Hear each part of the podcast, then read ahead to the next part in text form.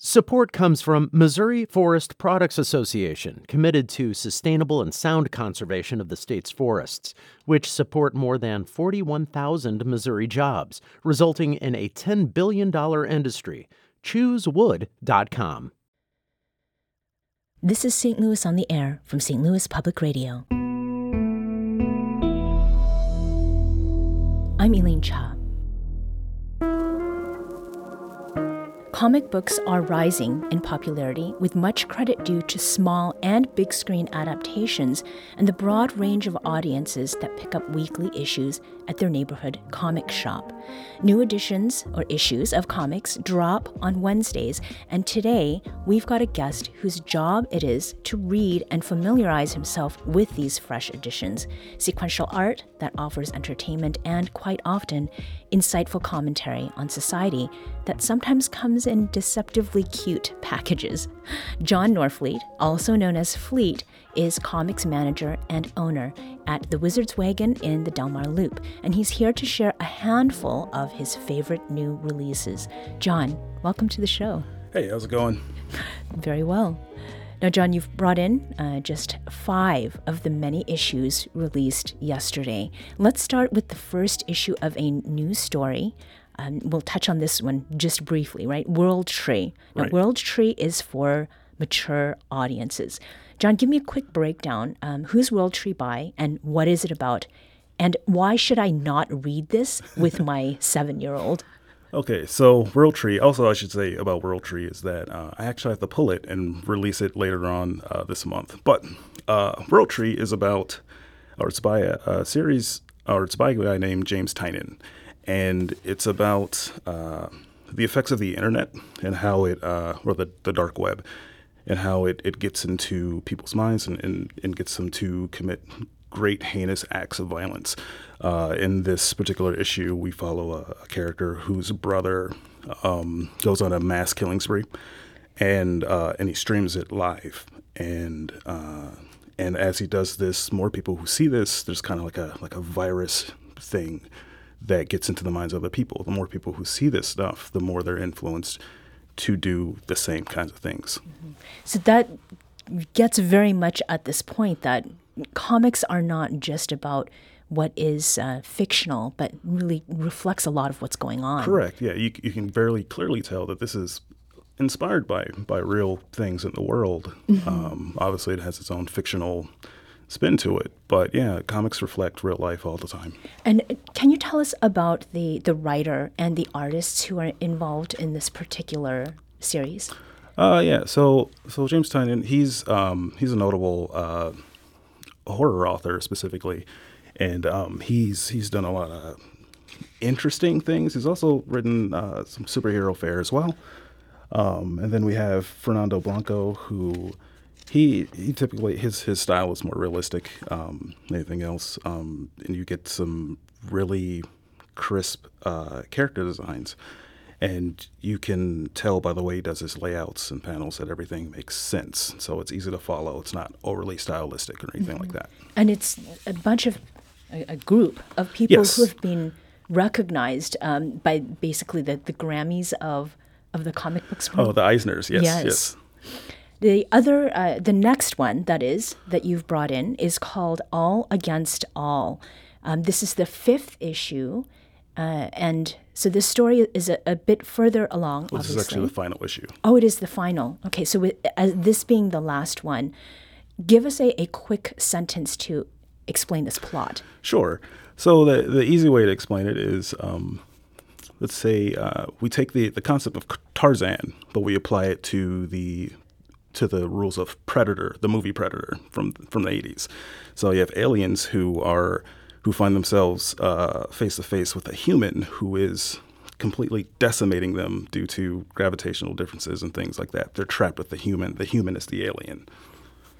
And the art style here is pretty interesting. It looks almost like it's drawn with chalk or crayon.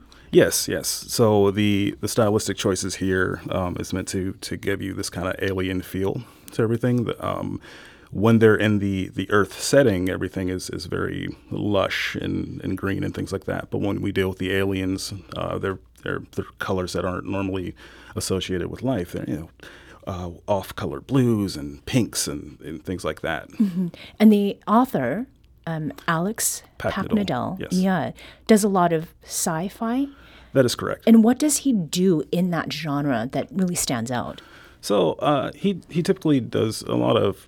He takes maybe a, a mundane concept and he he goes all in on this. He he wrote a story once about a guy's relationship with a with a personal assistant app um, that had everything and that controlled everything about his life, and it, and it manifested uh, as a physical or physical to him being, um, and it and he just kind of runs with what if what if this weird thing happened and how far can we go how far can we take it almost like a like a black mirror approach Okay. So it's a little bit of like suspension of disbelief, but moving it into, oh, could this really yes happen? yes Okay. The next title that you have brought in is called Monarch. Um, and here, this is the third issue of Monarch. Um, our producer, Maya Norfleet, uh, no known relation to you, Jon. Maybe. Um, she said that she thought that this cover was cute, and I, I would agree. Um, this this could have been me when I was a kid. Is this a cute story? it is not Okay, tell us a little bit more. So the the girl on the cover, her name is Marley. and She's the adoptive sister of the main character Trayvon. Trayvon is an alien um, who was who was seeded into the world and meant to to grow up and assess humanity, uh, so that when his alien brethren come, they can harvest the planet and do whatever they want to do with it. Um, and so uh, in this in the first issue, the aliens attack and it disrupts life and and so on and so forth. And so in this issue here, Trayvon is dealing with the struggles of being an alien but also growing up human and and regretting the things that is going on here. And he wants to save his family and his friends. So on the cover, I am seeing Marley. She's standing at what looks like a, a bit of a a cliff, and Yes. what is coming from the sky is so that, would be that would be the representation of Trayvon himself coming to coming to the planet. Mm-hmm. In uh, the previous issue, we see that arrival and Uh-huh. his adoptive mother seeing this meteor come down and, and finding it and seeing a, a plant growing in the ground, and inside of that is a child, and so she adopts him and takes him home, and she and Marley has always known. Uh-huh. So. sometimes kids always know the things that adults do not. Before I forget, the the one that we're just talking about, this is Monarch. It's the third issue, Yes. and then All Against All. You said that's the fifth, and, fifth and final. final. Does that mean that you have all of the previous issues so that people can can sort of either catch up or Yes. or take in the whole series? In most cases, in these cases, yes, I do have all the issues uh, previous. Okay. The next one is called 8 Billion Genies. Um, this is the eighth and, And another final. issue of the series. The whole series uh, apparently is very cool. um, also, 8 billion. Why are there so many genies? So uh, the concept is is that when planet Earth, when it reaches a population count of eight billion people, the Earth releases sort of a defense mechanism to cull the population, and in this case, it generates one genie for every living being on the planet, which allows them one wish per person. How did you? I mean, how, you you review Yes. all of the the new comics that are coming in. What about this sort of stood out among all the ones that came in just yesterday? I believe usually it's like six or seven, and there were seventeen yesterday. Yeah, so we we typically get in about, I'd say honestly, about sixty to seventy comics that release every week, um, of which I choose. I choose a smattering of, of new number number ones and, and key issues that, that I wanted to read, and so on. And then I assess what I want to talk about, what I think should, you know, people should hear about, things that I think maybe people have, have missed out on, and things that I think need a little more help to get sold. Now, the last one you've bought in is uh, Usagi Yojimbo. Uh, right? Usagi Yojimbo. Okay. Or Teenage Mutant Ninja Oh, Turtles Yojimbo. and Ah, Usagi. Okay, there. yeah. I, I missed the B in the title. So, Teenage Mutant Ninja Turtles. Yes. This is one that is rated for teens, Mm-hmm. and it's the first issue of a crossover. Yes. Tell tell me about that. Uh, the crossover. Mm-hmm. Uh, So in this case, so for for fans of Teenage Mutant Ninja Turtles, um, like that go way back, uh, and not even that, every now and then you'll see the the rabbit character Usagi show up, and this is because the the creator of Usagi and the creator of Ninja Turtles were friends. And so Usagi is a feudal era uh, Japanese samurai where everyone is an animal in this in this world, and the Ninja Turtles are the Ninja Turtles. And in this event here, there is a there's a uh, doctor. His name is Doctor Werewind, who's a time traveler, and through time traveling shenanigans, uh, the turtles and Usagi end up meeting each other, or eventually will. They don't in this issue, okay. but the time traveling happens. So when people come in and they're looking specifically for local talents. We've talked with Marie Enger and Steenz Stewart yeah. here uh, on the show.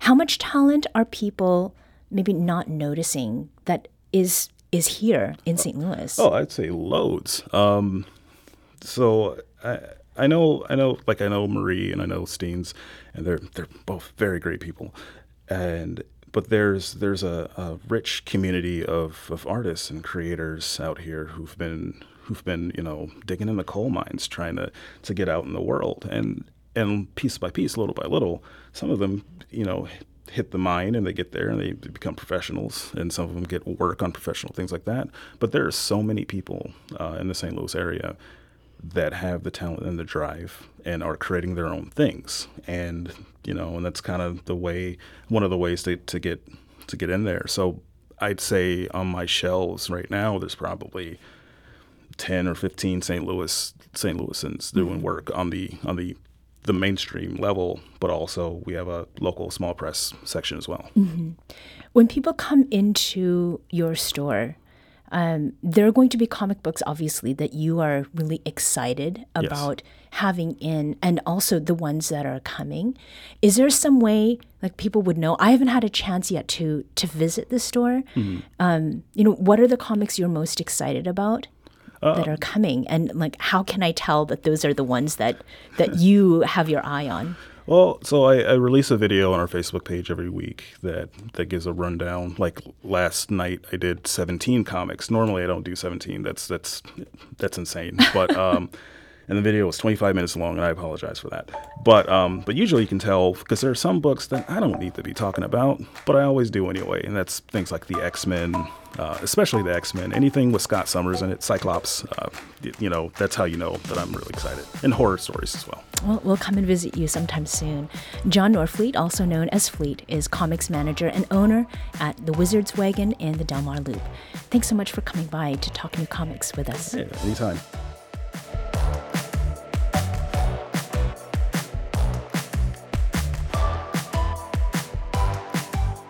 This episode was produced by Maya Norfleet. Our audio engineer is Aaron Doerr. Our production intern is Avery Rogers. This podcast was mixed and edited by Aaron. Our executive producer is Alex Heuer. St. Louis on the Air is a production of St. Louis Public Radio. Understanding starts here. Our podcast proudly supports St. Louis artists by using music from Life Creative Group.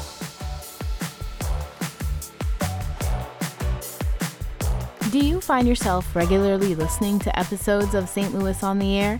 Suggest us to a friend you think might enjoy our conversations and leave us a review and rating on Apple Podcasts on the App Store.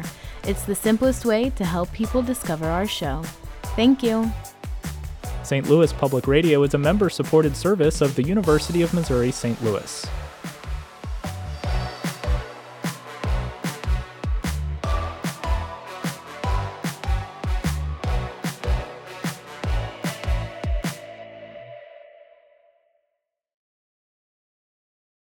Support comes from the Missouri Forest Products Association, providing more than 41,000 jobs in the production of wood pallets, railroad ties, white oak barrels, hardwood floors, and more. Details at choosewood.com.